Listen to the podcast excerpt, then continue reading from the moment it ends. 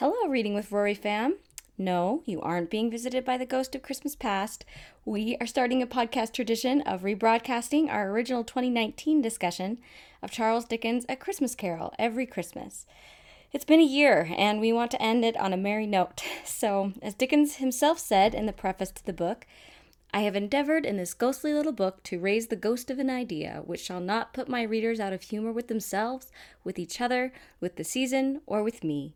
May it haunt their houses pleasantly, and no one wish to lay it. I mean, what more can you say than that? As a small matter of business before the fun begins, Reading with Rory is taking a little pause to recover from 2020. We hope you can do the same. Uh, we will miss you, but we'll be back in your feeds soon, rested and ready to talk about books. Happy holidays and a very happy new year to you all.